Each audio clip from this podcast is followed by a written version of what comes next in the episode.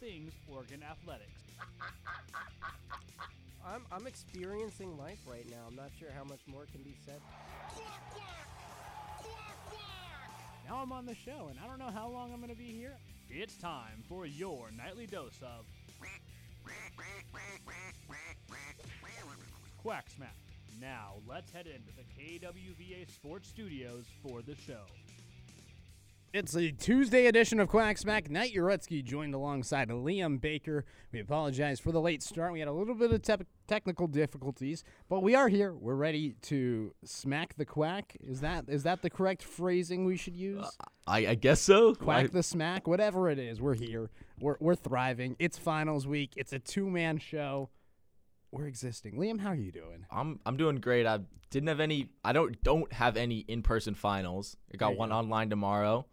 Um, but you know I'm doing great. It's not raining, which is really nice. The nice two days have been surprisingly not like the past two days have been surprisingly nice. it's been, warm. like 60 degrees, which is weird. for Yeah. Eugene in December. But I'm never gonna complain about that. No, like even just walking over here, I was wearing a sweatshirt, and I was like, "Man, it's a, it's a little toasty." The weather's been good, you know. It's perfect golfing weather, I'd probably say. We saw Jackson Powers Johnson as well as Casey Rogers face off against each other in the match earlier today on Twitter, and you know, I, I just kept on thinking to myself, "Man, this is good golfing weather." Liam, I know you're good and you're big into disc golf.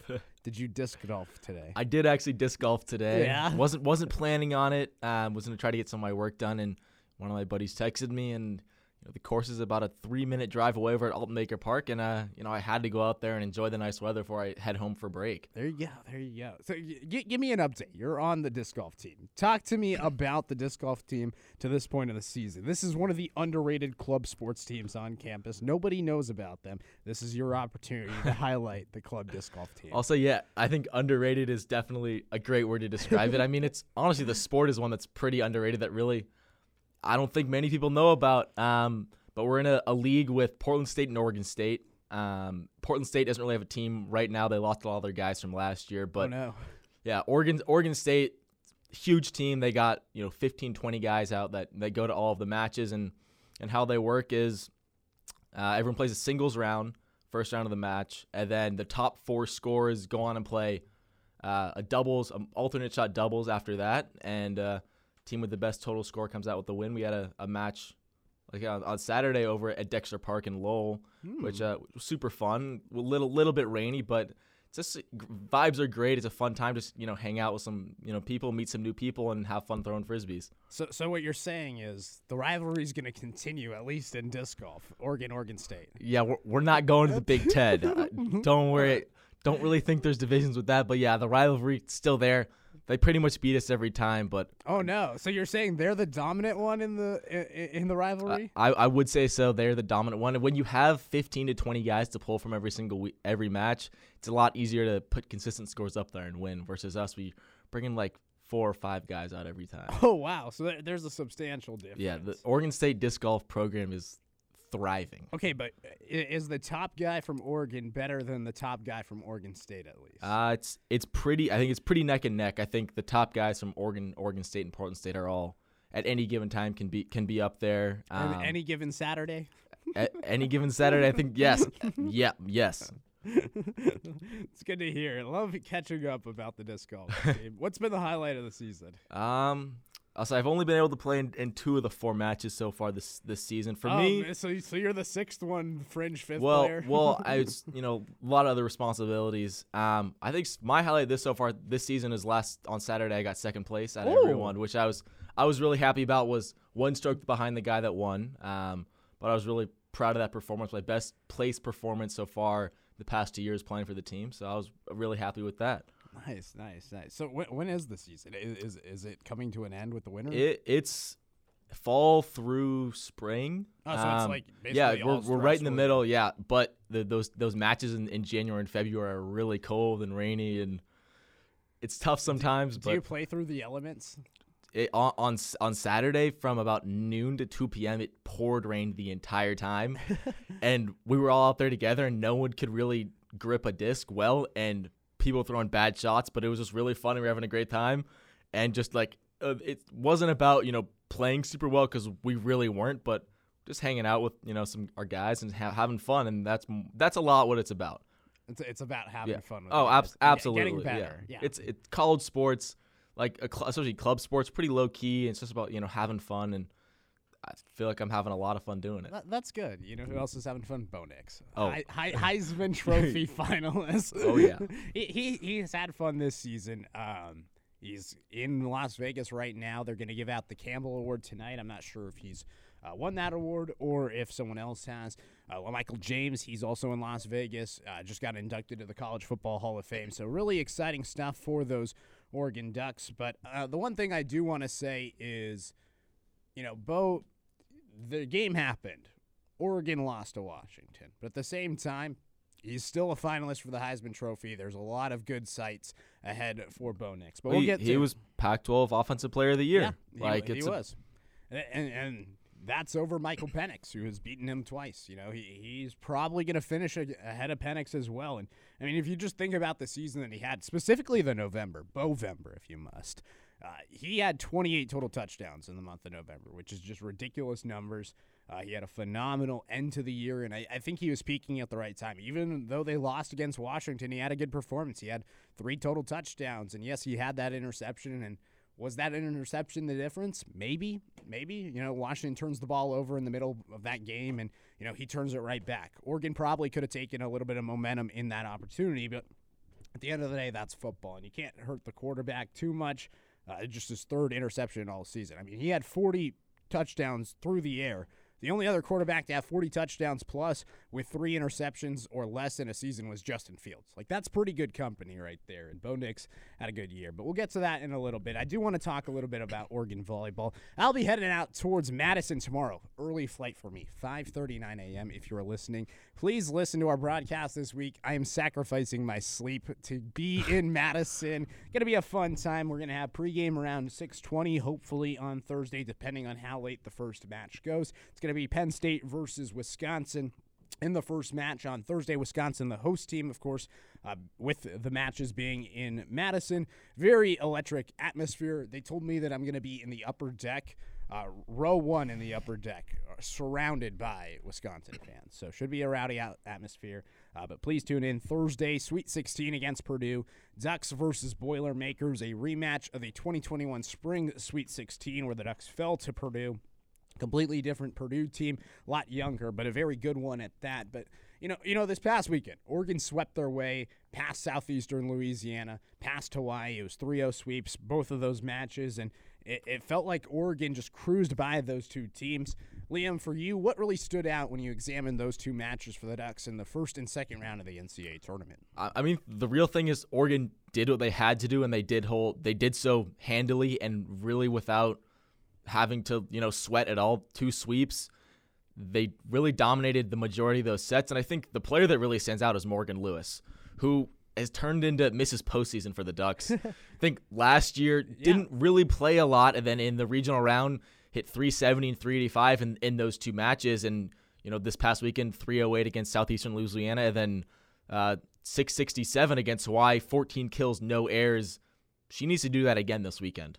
Yeah, and she was named to the All Louisville team last year in the Super Regional. Um, and, and she's just continued it. It felt like this season she started out a little bit slow, and towards the end of the year, she became the top option for Oregon. Her numbers have just been consistently great. You know, she's been lethal. It feels like she's hitting over 330 on the season, which is really, really strong for an outside hitter, an opposite hitter at that. But she's really turned it into an extra gear towards the end of the season. And like you said, miss postseason. I like that. She has definitely been really strong in the postseason. The one thing for me that really stood out was Oregon's defense. If you look at the two matches, Hawaii versus Southeastern Louisiana, Hawaii hit 061, which was their season low. Their second lowest, 113. Also, Oregon at the very beginning of the season, all the way back in August. And this is a Hawaii team that was top in the Big West in a lot of offensive categories. Ultimately, the Ducks shut down Hawaii, which was really impressive. I think the other impressive thing about that Hawaii match is if you look at Amber Igiede, who was the top player for Hawaii, came in averaging just under four kills per set, hitting over 400 on the season. Well, she hit 091 and had four total kills, her season low. Her second lowest, seven kills, also against Oregon. And so Oregon was able to take away the best option for Hawaii in that match. And if you look at the match against Southeastern Louisiana, yeah, you can say what you want about Southeastern Louisiana, but this is a team that was 28 and 4 entering the tournament, had won 22 straight matches. And their last loss was all the way back September 15th. And Oregon went up against that tough South Eastern Louisiana serving team and held them really, really well at the service line. Only one ace. The defense was there again, held uh, Southeastern Louisiana, the Lady Lions, to an 0 hitting percentage, and they eliminated their top option as well. And so I, I really liked the defense I saw from Oregon. There was a lot of positives, but of course, Morgan Lewis offensively, she was great 14 kills against Hawaii, which was just a big number to have. And she hit 667, 14 kills on 21 swings, not a single air. Really impressive stuff from Morgan Lewis. Uh, but as the Ducks turn their sights now to the Wisconsin Regional, they got Purdue coming up in the Sweet 16 and then potentially Penn State or Wisconsin. That one I think could go either way. I know Wisconsin is the home team, uh, but towards the end of the season, Wisconsin fell to not only Penn State, but they also fell to Purdue. So these are two teams in addition to Wisconsin and Oregon that are also very strong. I think it's a very exciting regional. You go either way. I wouldn't be surprised if Wisconsin fell, but you know th- those fans are rowdy. But as we turn our sights ahead, do you think the Ducks can get out of this regional? I, I'm, I think definitely they've thrown, shown throughout the, the season that they have the capability of playing as one of the best teams in the country. They've picked up big wins. It just they have to not beat themselves. I mean, it's feels like for every Oregon sport, it's Oregon versus Oregon. And I think this is another another case of that is when Oregon is on their A game, they can beat anyone. But when they're not, they slip up and they they lose games that they shouldn't lose.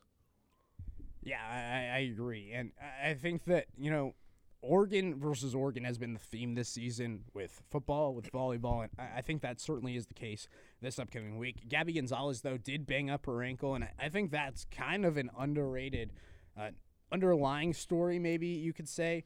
Uh, she's been so excellent in the serve receive, and if you look at the last half of the season, I think the big thing for Oregon was, well, they had Gabby Gonzalez and Georgia Murphy going into a two woman serve receive. Initially, they had Mimi Colyer in there, and it was a three woman serve received. And ultimately, Oregon struggled on the serve receive. They didn't have their best defense on the serve. And, you know, Gabby Gonzalez really took on the grunt of it. And maybe not having her 100% is definitely going to hurt the Oregon Ducks uh, moving forward. But I do think that she was able to play it off a little bit towards the end of the Hawaii match was good, uh, but she was definitely favoring it. That's something to look out for. Uh, Purdue, not the best serving team. In fact, they're last in the Big Ten in total service aces. And so maybe not that first match. You're not really looking at that being a struggle. They are a very good digging team, tops in the Big Ten in total digs. They're also a good killing team, top in the Big Ten in total kills. So Oregon's defense is going to have a lot on their hands. Uh, offensively, Purdue's going to be digging out some balls, and so Oregon's going to have to keep feeding the options and look towards targets like Mimi Colyer and Morgan Lewis.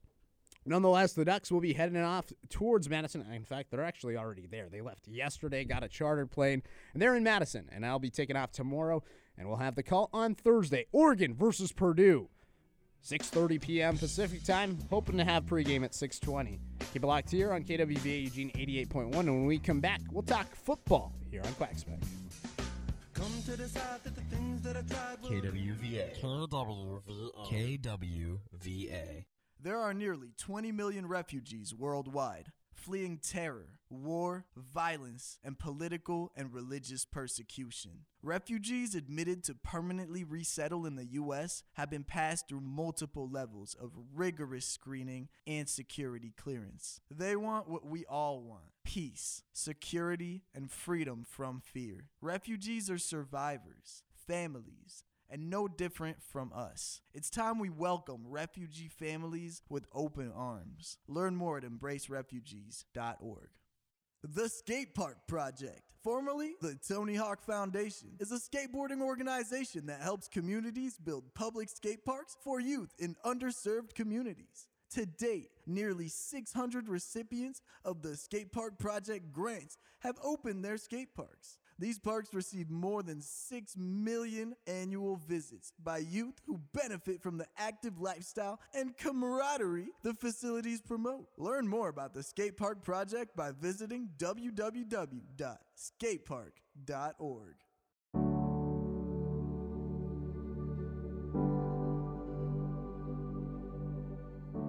UNICEF works across 190 countries and territories to reach the children and young people who are most at risk and most in need.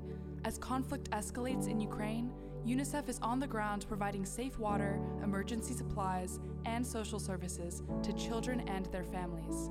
Learn more at unicef.org forward slash Ukraine forward slash EN.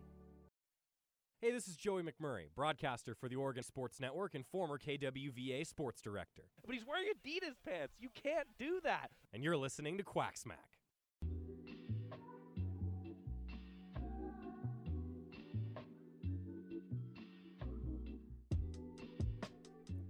Bring it back here on Quack Smack Nut Uredsky, joined alongside Liam Baker. Just a two man show today, but we're anchoring it down. We talk some Oregon volleyball. Now let's move on to talk Oregon football. And yeah, tough end of the season. Tough season overall, if you think about it. You know, Oregon, really talented team.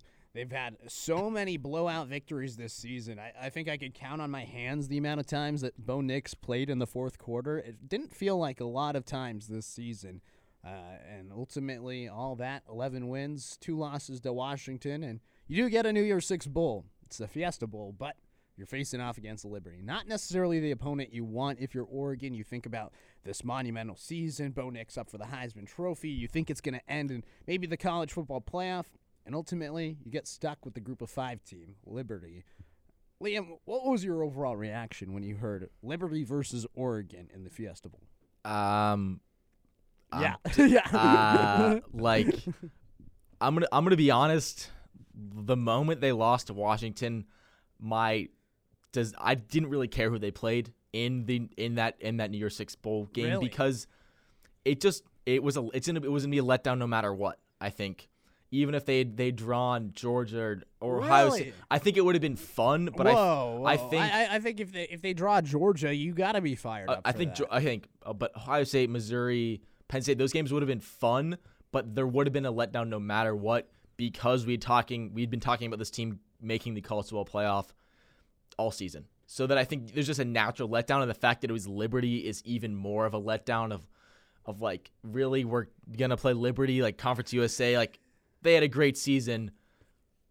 Oregon should beat them by 30. Yeah, I, I remember the initial line came out. It was like 19 and a half. I think it's down It's to like like, four, 16 right now. 16? Wow. And I think if like that's factoring in Oregon, kind of Who knows? what Oregon team are we gonna get? That's kind of the question. We'll, we'll see if any players decide to opt out. I know one player is playing. It's Bo Nix, and you know, you know that makes things a little bit more exciting. You get to see Bo Nix on the field one last time as an Oregon Duck, one of the most decorated players in Oregon history. And who knows? Maybe he's playing with a Heisman Trophy on his shelf. Uh, who, who knows? Heisman Trophy is going to be announced on Saturday. Bo Nix there, uh, getting ready. In fact, actually, right now he's in Vegas. He's traveling to New York tomorrow, but still, a lot of festivities ahead for Bo Nix, and it's going to end in a fiesta, a Fiesta Bowl against Liberty. But I, I, I, share the same sentiment as you. I think that you know it's probably going to be a letdown no matter what. But I, I think if I'm Oregon, I'm probably more fired up to face off against the Georgia, against the Penn State, against the Missouri. I, I think that means something. You know, Dan Lanning's from Kansas City, Missouri. You know, if they're playing Mizzou, that's a battle. You know, he likes to recruit those kids from Missouri, and I, think that's a big recruiting battle that he could win if he beats an SEC team. If he beats a Georgia, then he gets revenge from last year's terrible loss against the Bulldogs. I think there's so many better games that Oregon could have played, and to be stuck with Liberty is unfortunate. You know, there was talks maybe SMU, even SMU's a letdown. 13 and 0 Liberty. It doesn't feel like Oregon has a lot to gain. Their best win this season, New Mexico State. Sure, Auburn couldn't get it done against the Aggies, but the fact that Liberty had to beat them twice and that's their best win is really saying something. Their schedule, 131st out of 133 teams in the country. That's their strength of schedule. This is a team that's undefeated and they really haven't played anybody. But I do want to highlight a little bit about their quarterback, Kaidon Salter, he's really good. You know, his numbers back it up. He's a transfer from Tennessee, got into trouble in Knoxville a couple of times, and so ultimately lost his spot on the team. Decided to go to a place like Liberty to try to go on that clean path down the line. And, you know, this season, he's done a great job. He's thrown for 2,750 yards, 31 total touchdowns, uh, not too many interceptions, just five interceptions to those 31 touchdowns. And then on the ground, he's even more explosive. He's rushed for another 1,000 yards. Uh, he has a total of 12 touchdowns on the ground, so a explosive quarterback for Liberty. And I, I think that in itself is an exciting matchup to see if Oregon can shut him down. Well, and Liberty's a team rushes for 300 yards a game. I think that's like a pretty. You don't see a lot of teams doing that. I think that is something that's exciting about them. Unfortunately for Liberty and, and fortunately for the Ducks, the Ducks have the 11th ranked rush defense in the country, 97 and a half yards per game. And you saw what they did to Oregon State and what they've really done to every single team except for UW that they, they don't let teams run the ball. So, like, that's another thing with Any- this any- matchup. It's, it makes it even more lopsided. Yeah, anybody but Dillon Johnson has been pretty much. He he down. had 100 yards twice this season. Both were against Oregon. It's like it doesn't make sense. He had a good performance against USC as well. Maybe he just. Oh, okay. I guess yeah. Yeah, but like literally, like he just dominated against Oregon. That seven was an unlucky seven for the Ducks this season. But you know, I, I I think that Oregon's defense definitely shapes up. It'll be interesting to see how much of the defense actually plays in this game against Liberty. But my overall feel around the team right now is that this is an Oregon team that's fired up to play one more game. You know, this is a team that's passionate about playing football, and I, think that Dan Lanning has rallied his guys, saying, "Hey, you know, this is still a New Year's Six bowl. Uh, we can go to Arizona, celebrate. We can play some golf, maybe." Uh, enjoy the prizes, festivities. You can win the game, most likely. Uh, if you're Oregon, you think you're just going to roll right through Liberty. I, I think that's just kind of the fair assessment. But can't get too ahead of yourself. It's a good Liberty team. Uh, Jamey Chadwell, very good coach. Uh, d- do you remember him before he got to Liberty? No, D- d- no inclin- inclination. it was he, he was somewhere in the Pac-12. I imagine. No. He was the co- coach for Coastal Carolina when Was they went on what that in the COVID year? Yeah, Oh, okay. yeah. You remember I do. Mormons versus Mullets? That that was that was a great game. They they scheduled it mid-season or something. Yeah, at the very end of the year, they like scheduled it at the very end. It was like ten and zero Coastal Carolina versus nine and one BYU because their opponents both got COVID, and so they were like, you know what, we're just gonna schedule this like last. I'll minute. say that season as a whole not good, but that that game in particular a lot of fun. that was electric. It was it was a really fun time, and he's had success, and that's his style. Is they love to run the ball. It's like this run and shoot type of offense where it's very run heavy, and we saw Grayson McCall have a ton of success at Coastal Carolina uh, when Chadwell was the head coach, and you know he's taken liberty and made him a juggernaut. They've improved even more than Hugh Freeze, who's now the head coach at Auburn. Think about that, and so you know you know maybe maybe Auburn should have hired. Uh, Chadwell instead of Hugh Freeze. They could beat New Mexico State. He couldn't. Give New Mexico State some some credit. Diego pa- Piavia or Pavia Pavia. really good at football. He- Yeah. he's fun to watch. Dude, he was a former wrestler. Really? In high school. Yeah, did you not see that? There was like a time where he like threw an interception. I think it was against Auburn too. And he like straight up like ran to the guy that picked him off, grabbed him and like surplexed him. Like it was That's like great. so lit as like a 5'11 quarterback. But I, I agree, New Mexico State, you can give them a little props. Shout out Keontae Glinton. He was a wide receiver at my high school, and now he is a defensive back, second team Conference USA at New Mexico State. Not that you needed to know that. I, I just I just wanted to say that just because my New Mexico State. Hey, wh- while we're out there shouting at people that went to our high school, uh, Teddy Buchanan went to UC Davis, just transferred to Cal. oh so yeah, he went he went to he St. I. He went to St. Ignatius. Yeah, so congratulations to him. Ah, Moving to the ACC now. moving to the ACC. Yeah, and and, and you're the Colorado's tight end too. Yeah, He had a good Mi- yeah, Mikey Harrison Mikey Harrison played really for the first time, and he's transferring as well. Oh, is he? Yeah, the things the things going down in Colorado right now are not good. Yeah, it doesn't sound like things are going well in Boulder. No, They got they started that hype train, and now it seems like all the assistant coaches are leaving. everyone is leaving players too. I it's, Yeah, it's it's interesting. Oregon did something to them in, in in September that has really had a ripple effect on them. It's like crazy thinking about this season? Just like as we break down the season and just look at the overall picture. How big was that Colorado Oregon game? Like that was like one of the biggest games of the season at that point in the year. Well, if you if you look at games by viewership, that that game's, I mean, I think at this point, maybe before conference championships, you become like a top five game in the country, Yeah. and that's crazy. Especially the fact that everyone in Eugene knew we were going to win that game by thirty. Yeah. And, like, the fact that Oregon fans were so confident going into that game and everyone's like, all right, all right, like, let's see what Colorado has. Yes, they've beaten TCU. Yes, they've beaten Nebraska. If you look at the hindsight, Nebraska, TCU, not very good teams this season, but there was so much hype. First stripeout in Autzen history, a top 10 crowd, like, electric atmosphere. There uh, was. I- that game, like, as a fan that attended most of the games, probably was the my favorite game of the year. yeah. I think like the best atmosphere. I think the USC game was fun, and so was the the OSU game. But I think just generally the vibes of that game and how much every single person in Autzen wanted to beat Colorado because everything they'd been saying was just great. It was like Colorado, Colorado, Colorado. You know, you know, it kind of felt the same way that everybody was talking about Oregon going into the Pac-12 championship. I'm not gonna lie. Like, no, oh, you're a hundred percent right, and I just it's it's true. It's painful to say, but I, I'm going to be honest. Like, I felt a lot of similarities between Washington and how they were feeling going into that Pac 12 championship game the same way that Oregon was going into that Colorado game. Well, It felt like all the media attention was Oregon, Oregon this. Oregon's going to make the college football playoff. 79% chance they're going to make the playoff. They're going to be the three seed. Rank Oregon ahead of Washington. Washington's like, we beat them.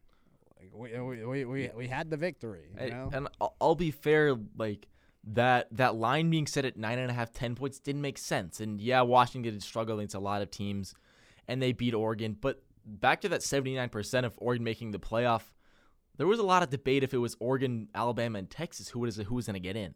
That didn't make sense. I think the hype around Oregon probably just peaked a little bit too much going into that game. And honestly, I I don't think it. like I don't think it got. half? Yeah. I Nine and a half point favorites? Like, Washington would had to be in disrespect. Yeah. Well, and like I think that that didn't get in the back of like Lanning's head, and he probably was focused. But I think a lot of those players, I'm you know we're just speculating, but when you're you hear Oregon, Oregon, Oregon for a, a week, and honestly for two months after that that game in Seattle, when the media saying they should have won that game, they're the better team, them coming out flat in the first quarter, I guess, isn't the most surprising thing if you think back and look at it in that way. I, to be honest, I think it was very similar to that game in Seattle. You know, Oregon struggled in the first quarter against Washington. Their first possession, they went three and out, and you, you know, I, I think Washington did, good- did a good job draining the clock. It just felt like that first drive for the Huskies took an eternity, and I- think that you got to give props to Washington for coming out swinging. Oregon just fell a little flat in the first quarter, and sometimes that changes the game. And you know, obviously that three and out after Washington took the lead at the end of the game was tough because then Washington goes on a six minute drive and score a touchdown to put themselves ahead. But Oregon had a chance defensively. Washington just the better team I- offensively. They took the lead in the third quarter. yeah, Oregon Like, did People kind of forget that, and I honestly forgot that. And you Be- look back and because they like, only had one or they had two drives in the fourth quarter. The one was the three and out, and then Washington goes down, retakes the lead, and then they drain the clock for the rest of the game. Oregon miraculously has that Traeshon Holden touchdown, which somehow happened. Somehow he got into the end zone, and if that doesn't happen, Oregon doesn't have a chance. But Oregon almost pulled it off. They, it's just it, you know they fell short. Washington just came out strong at the very end of the game, and it, and that's really how you win football games. You start strong, you finish strong. You're probably going to win a lot of the times. Well, and I'll say, Oregon went three and out three times in that game. that's rare. I, I think I I obviously don't have the number in front of me. If you go and look back throughout the entire season, I think you could count on probably one or two, probably one hand. I'd say one hand how many times they've gone three and out before this game. Three. Three and out with with the starters in. Yeah, not many times. I like most games like they were they, like three and out is that's crazy. In the those first two drives of the games, three and out, three and out, n- no, not really getting anything going. It just was weird, and it was uh, like uncharacteristic. Very uncharacteristic. I think you got to give props to UW's defense. I think they've been an underrated defense this year. Yes, they've given up some points to certain teams, but at the end of the day, like they've been a team that's been able to close games. They've been a team that's been able to score points when they need to score points. They just have that finishing touch, and Oregon just fell short a couple of times this year to a, a really good UW team. And you know, with that, they get Liberty. And you know, one last question I do want to add, just you know, Oregon does play Liberty. We've talked about it being a disappointing matchup. Does it make it any more important now that Bo's playing? If he, if Bo's not playing and Ty's in there, and you get to see Ty Thompson for the first time, maybe that's exciting. But the fact that Bo Nix is going to play, does that change the importance of this game to you? I think it's not necessarily the. I think it, in a way, becomes less important because we know we're getting out of Bo Nix. Seeing Ty Thompson play would be a really big deal, and giving him a full game with all the starters to see if he really is the quarterback that's going to play for them next year. But I think with Bo Nix, a lot more people are going to care about this game because with the past two seasons have been two of the better seasons Oregon's had, like recently, um, and there's been a lot of hype around them. It'd be a, a great way to go out getting this win in a New Year's Six bowl game for him. And there's going to be a lot of hype around it being his last game, and that's why he's playing. Is he wants to go out and win.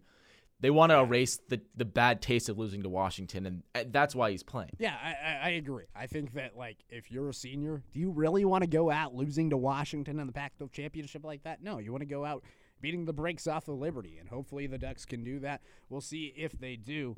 Nonetheless, Oregon versus Liberty, New Year's Day, January 1st, 2024, 10 a.m. Ryan Milano and Levi Bergthal is going to have the call for that on KWVA Eugene 88.1. And with that, we'll step aside for another break. And when we come back, we'll talk some more college football nationally. We'll give you our final Pac 12 power rankings and talk a little transfer portal here on 88.1.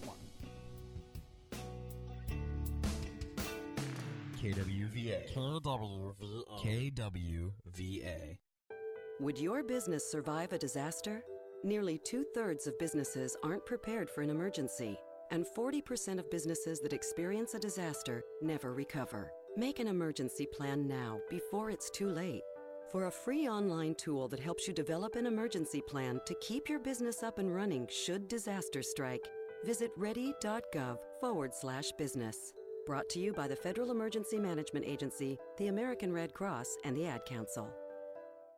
More American Indians live in poverty than any other racial or ethnic group. Since 1989, the American Indian College Fund has helped thousands of young men and women begin a path out of poverty as students at tribal colleges.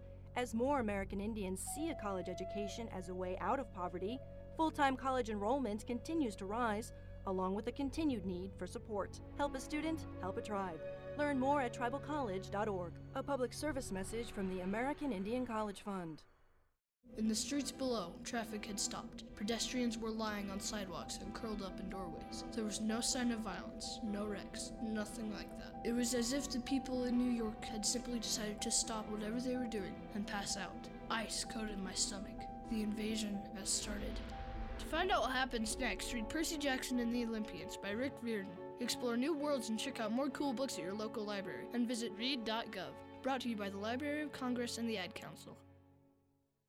This is former Assistant Sports Director Adam Sussman. If your dial reads 88.1, you're in the right place. Let's get back to Quack Smack.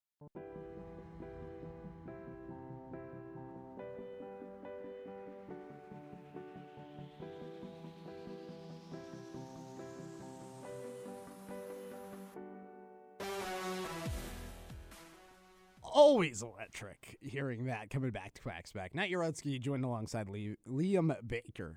Thank you, thank you for playing that. You know, That's my favorite one every it- time. Dude, it, it's my favorite one. It's uh, Silver Scrapes. Great song. It reminds me of college game day. I was telling Liam this earlier this week. That was my alarm clock, clock growing up. Like I would like sleep in till like 7:30, 8 o'clock. Growing up, my dad would come in with his phone and just play that song, and that was how I woke up every morning. Even to this day, on Saturdays, uh, I will wake up and I'll start my day playing that song because it's just so wonderful. It just fires you up. It makes you think college football, and that's why we're here. talk some Oregon volleyball, talk some Oregon football. I wanted to wrap things up. You know, every single Tuesday this term, uh, we've done the Pac 12 power rankings. It's shifted throughout the year, and finally, we're at the end of the season. Not necessarily the end of the year because there's still bowl games, but end of the regular season. This is kind of where each team played their most complete season because we don't know who's going to play in the bowl games. For instance, Caleb Williams not going to play at USC in their holiday bowl game. It's going to be Miller Moss season or Malachi Nelson, probably Miller Moss at USC. But nonetheless, we got our final rankings. Liam, you want to just start with your 12 through 9 and explain? Uh, yeah, twelve Colorado. Yeah, I also they're ha- just I also have they're so Buffaloes. they're not good. Like the Deion experiment isn't really working. Like I I think the hype was there, and when they weren't winning, like people just stopped believing in him, and I think. It's, Do you believe? it, it's hard to have that that mentality and that that mindset that he has of like how he just you know tries to inspire locker room. It doesn't work when you're getting blown out every week and when you blow a 30 point lead to Stanford at home. Like I'm just gonna leave it there. 11 ASU. Uh, I think they could be decent next year. Just way too many injuries, and the end of the year was just really, really bad for them. It felt like I mean the Utah game, the Oregon game, and the Arizona game were just ugly. yeah, but the UCLA game was great. or not the UCLA, the Utah game. Uh, yeah, that game was poor. That yeah, game, that's it, like U- it- it- Utah, yeah. Oregon, or Arizona. That's what yeah, I meant. those yeah. three bad, but sandwiched between Utah and Oregon was a somehow victory on the road against UCLA. Yeah. Um, ten. I have Stanford. Um, I just, I feel like Stanford just. I don't know how they ever recover. Like Jeff Trailer. I think they're going to be all right. I think it's just going to the ACC and like traveling and is this. I can don't see know. them being a top five ACC team. The bar is pretty low for that. That's I'm- what I'm saying. not gonna That's what. I'm saying is that Stanford has the recruiting ability in California and the West Coast that if for some reason those West Coast kids want to play in the Atlantic Coast Conference, Yeah. all, all power Fair them. enough. And then number nine, I have I have Washington State. I think I I debated putting them a little bit higher. I just think there was too many performances throughout the season that were really just bad and head scratching and and tough. They had some really great ones. They could have beaten Washington. Um, it's probably a game they feel like they should have won. Honestly, if they get the stop on fourth down and they kick a field goal and they win that game. But they had a really up and down season. They beat uh, Wisconsin earlier in the year, which is a Yeah. really don't know how they did that, but you know They, they beat Wisconsin on the road last year, beat Wisconsin at home this year. Like the Cougs, they beat Oregon State. that I- people forget about the, the first four games that season. You could argue that they were a Pac-12 contender, and Yeah, the la- And- the rest Cam, of that Cam, season Cam they won, Ward was a Heisman Trophy contender after that game. and they won one more game the rest of the year. So, but that that's my nine nine through twelve. You know, Washington State, tough year. Like I, I, I can't put my finger on it. You know, they lost at home to Stanford. They like scored seven points in that game. How does that happen? And you know, you know, I, I can't put my finger on it either. They then blow out Colorado at the end of the year. Played Washington really close. I mean, anything can happen in the Apple Cup, but to me, I also have Oregon or Washington State at nine. I have Arizona State at ten ahead of Stanford and Colorado. I just think that if Arizona State played Stanford, they probably would have won. I have faith in Kenny Dillingham. Yes, the end of the season was rough.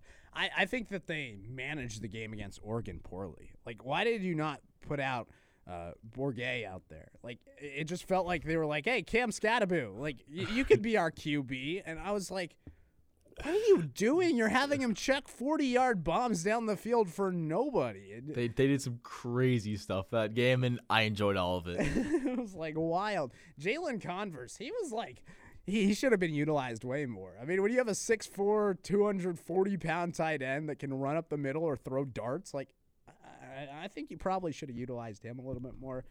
I just think it was mismanagement. Uh, injuries definitely hurt them. A lot of their best players are transferring this year. I still like what Kenny Dillingham's doing. They're going to activate the Valley eventually, and I think they're going to find more success in the Big 12. Uh, but right now, I have them at 10. Stanford at 11. Improved drastically towards the end of the year. I, I really liked Stanford towards the end of the year. Uh, but losing to Cal, not a, always a good thing, especially when the other team rushes your field. not really a good thing. That was yeah.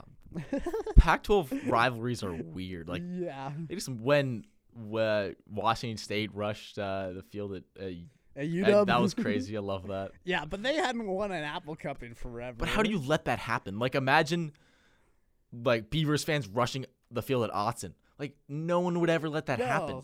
There's not enough Beaver fans at Autzen Stadium. Uh, I don't think I don't know how many Washington State. Maybe that year there was, but There was a lot of Wazoo fans there because Jimmy Lake was on his way out, and yeah, Washington they didn't- fans were pretty they were down. bad that season. Didn't matter, but like that's just I find it unacceptable as well. Uh, shout out Cal fans. All right, and then I have Colorado 12. Dumpster fire of a year after the first four weeks of the season, first three weeks of the season. Uh, they they beat Arizona State after Oregon, and that was their last win, and that was like oh, that was Shaduro- October. yeah, last minute field goal against ASU. Uh, iconic moment that preceded unfortunate events. Uh, give me your eight through four. this is a eight through five. This is a weird one. I like.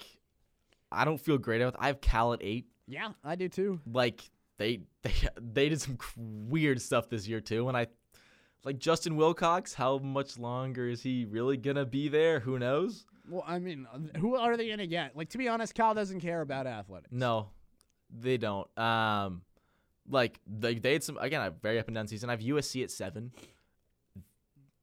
The like second half of that season was the worst they've ever been in a really long time, and I think they'll be okay in the Big Ten. But I think they're in a for a reality check because like Oregon and Washington are set up great to go to the Big Ten, and UCLA is and USC.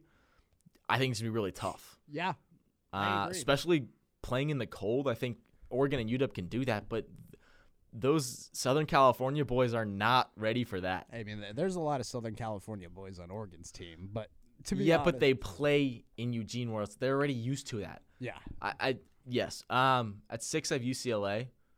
Um, like they had some good wins. They also lost to ASU and did some really weird stuff. Yeah. That just kind of quarterback revolving door like didn't really help them. Nope. Um, and then at five, I have Utah, who should be ranked, but when you have to play Arizona, Oregon, and UW, like you're just you're gonna lose all three of those games. Yeah, I, I- fully agree. I actually have the exact same eight through five as you. USC at seven with Cal at eight. Cal, I think, improved a lot offensively. Their offense coordinator actually just left. Tough loss for the Golden Bears uh, because their offense was really good this year. Defense, not so much. Uh, USC, poor end of the year. That UCLA game was brutal. They were checked out. They were checked out. They lost. Once they lost to Oregon, that was it. Like their season was over.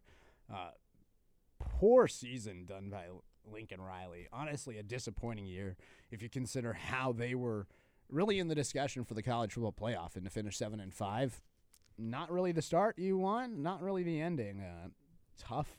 Almost lost to Cal too. 59-49. Like that was crazy. Well, the, well no, Almost no, it was 50 49. 50 to 49. Yeah, there was a two point conversion that Cal went for.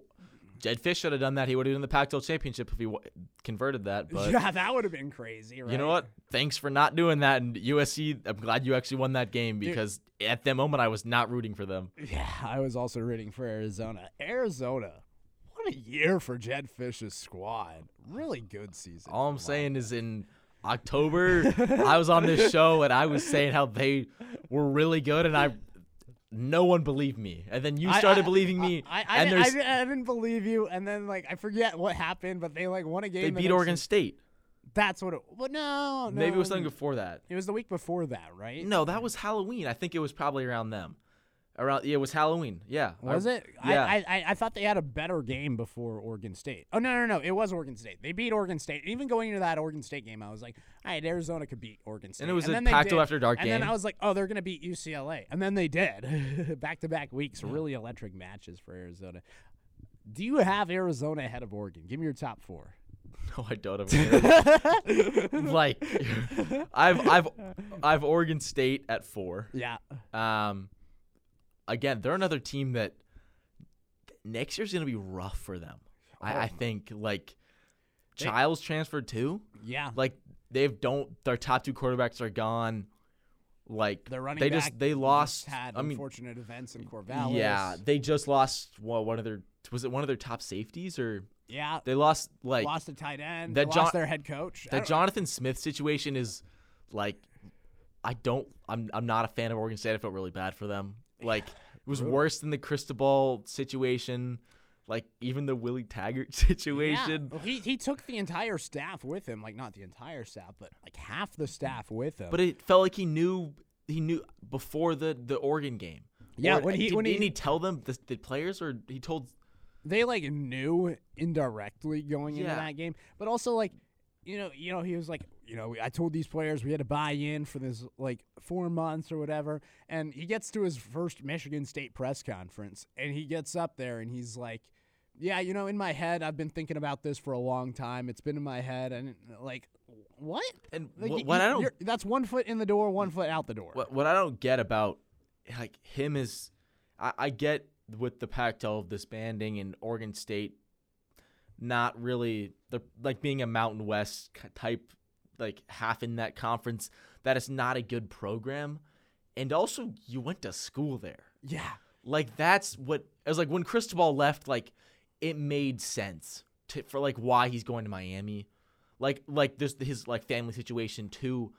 Like with Jonathan Smith like went to Oregon State like had what like led them to 11 win season like and then just like nah like I'm good. Like I'm just going to like dip and go to Michigan State to a program that is so much worse Like, I I mean, it depends on where you look at it. I mean, if right now Michigan State might be the better program because they're playing in the Big Ten and Oregon State isn't. I think He- yeah he, his thing was, you know, I wanted to go somewhere, and you know, I, I think if you think about him as a coach, Michigan State kind of aligns with his values. You know, like this tough blue collar mentality, maybe the little brother in the state. You know, like that that, that type of vibe. Like it, it, it's like it's it's going to be a physical uphill battle to try to win at this place, but you can find success at Michigan State if you work hard enough. Mark Dantonio showed that. You know, Michigan State made a college football playoff more recently than Oregon has. So, you, you know, th- there is a lot going for Michigan State. Maybe not in the last couple of years, especially with what happened with Mel Tucker. But you can win at Michigan State, and I think that if you think about Jonathan Smith as a head coach, he definitely fits their vibe. Like I, I think that's a slam dunk hire for Michigan State. My thing that I think is weird is just abandoning your alma mater. Uh, I don't know if you saw this today, but somebody on Twitter posted that they were at Goodwill in Corvallis and found a team Yeah, issue jacket I- to Jonathan Smith, which is just wild. Like to me, I don't know. Like sure, you're going to Michigan State. But why give up the gear? Like you went to Oregon State. Like does your allegiance now just reside in East Lansing? To me that just seems weird. Well, it's it'd be different if he went to a, a Pac-12 team or a team that he was gonna play again. But it's yeah, I it's just the entire situation is really weird and like I kind of just feel bad for Oregon State with the head coach situation. The conference thing less so, but like they just kind of got the short end of the stick in every single way this season and yeah. like I mean, I, I I like Trent Bray. I think he's gonna do good things. Like he's more of that hometown guy, and you know he is taking shots at Jonathan Smith too. But as he should. yeah, I Uh, agree. and Beavers fans across like social media are kind of doing the same thing, and like they don't they they're not like half of them don't even view Jonathan Smith as like an alumni anymore based on kind of what he did, which I think is crazy. Yeah, yeah, and you know, to me, I think it's interesting that he goes to Michigan State and not a place like UCLA. Like I really thought that, you know, Chip Kelly's staying, but I thought when that report came out that UCLA was not going to retain Chip Kelly, I was like, Jonathan Smith seems like the right fit from Pasadena, from Southern California. UCLA kind of fits his vibe, but Michigan State, have fun in East Lansing, and it seems like he is, but.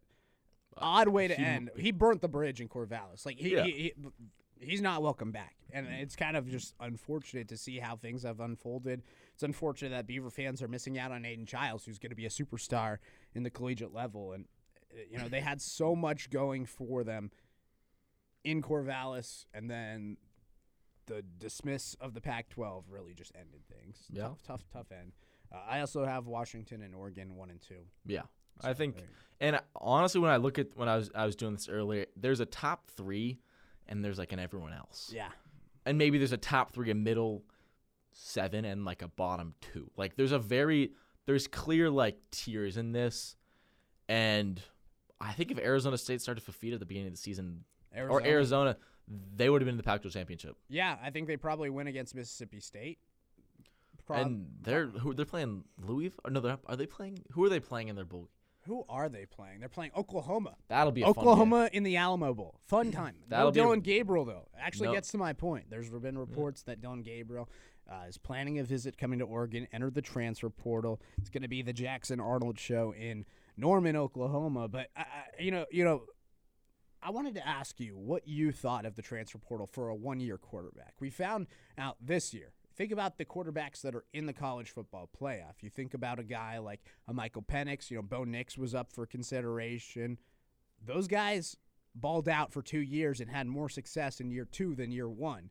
Do you find that it is valuable to bring in a guy for just one season? It doesn't always work. You know, like it took two years for Joe Burrow to become the greatest college football player in the past 20 years. Is there value in adding a guy just for one season? I think it depends on the guy. If you look at someone like Jalen Hurts, who, real like the Bama thing, got benched, came like that, went to Oklahoma, had a like was pretty good. I think Yeah, just gr- because great numbers, great season. just because he was a really good football player and the, what he's doing with the Eagles now is insane. So I think it really depends on on who it is, and you have to pick the right person. Cam Ward, I think, could be successful in in, in a one year situation, just given that he has a lot of experience. I think Dillon Gabriel's another guy that that would as well that could succeed at Oregon, especially that Oregon has a they have a win now roster. Um, I don't know if you you can really say that in college with given how quickly things change, but they're bringing a lot of guys back. Um, Yeah. You know, we don't know with Bucky what he's gonna do, but or Troy. yeah, but I I- Troy's. I don't think he's. And there's no way he stays. We'll see. I but I think a lot of the offense is coming back, and they have a lot of really young guys that are going to be really good. That bringing in a guy like Gabriel, if if Lanning in the staff see him as a good fit, I think it's a good move. Reaching for someone else besides those two, I'm a little like maybe not. Yeah, I think because I think Ty like if they bring in Dillon Gabriel, Ty Thompson's gone. If they bring in Cam Ward, Ty Thompson's gone. And it's like, yeah, Ty Thompson has been very up and down, and he's shown good signs this season. That this, one throw against Arizona State was phenomenal. Oh, like I think mm. like the Cal against Cal, he- he looked pretty good too. So it's like it, that's where you have to you you pick and choose, and I don't know what Oregon's gonna do. I kind of it's one of those I trust Lanning. Like he's recruiting wise, the past two years he's done great. Hasn't won, hasn't beaten UW yet. That's a whole nother conversation. But off the field, he's fantastic. Whatever he decides to do, I think I'm on board for that. I right now, if you told me tomorrow that Dillon Gabriel was going to start for them week one, I'd be ecstatic, and I'd think that they would. I mean, they'd make the playoff next year. It's a 12 team playoff, but like, I think Oregon could host a playoff game next year if Dillon Gabriel was their quarterback. I, I, I think so too. Who do you prefer? Do you prefer a West Coast guy like a Cam Ward that has spent two years in Pullman and has put up really good numbers, uh, some inconsistencies, but also some really good moments? Or do you prefer a guy like Dillon Gabriel, a little bit more undersized, but had a high completion percentage this year, around 69%, and, you know, has thrown for a lot of yards and has a lot of experience, not only at Oklahoma, but also at UCF? I, I think I probably Dillon Gabriel, just given he has that big game experience, played in the Red River rivalry a few times, somehow beat Texas Yeah. this year. What, Uh, what a drive. You know, like yeah. he has that it factor. I, I think, and you know, I trust him going into the big house next year when they're going to play Wisconsin and Ohio State comes here. Like he's built for that moment, and has played those big games. And you mentioned the completion percentage. I mean, that's what the type of offense Oregon runs is. Like Dillon Gabriel can throw checkdowns all he wants and throw throw five yard outs and, and, and balls over the middle. Like it's exa- what Bo Nix did, and Bo Nix is, is going to be a Heisman finalist.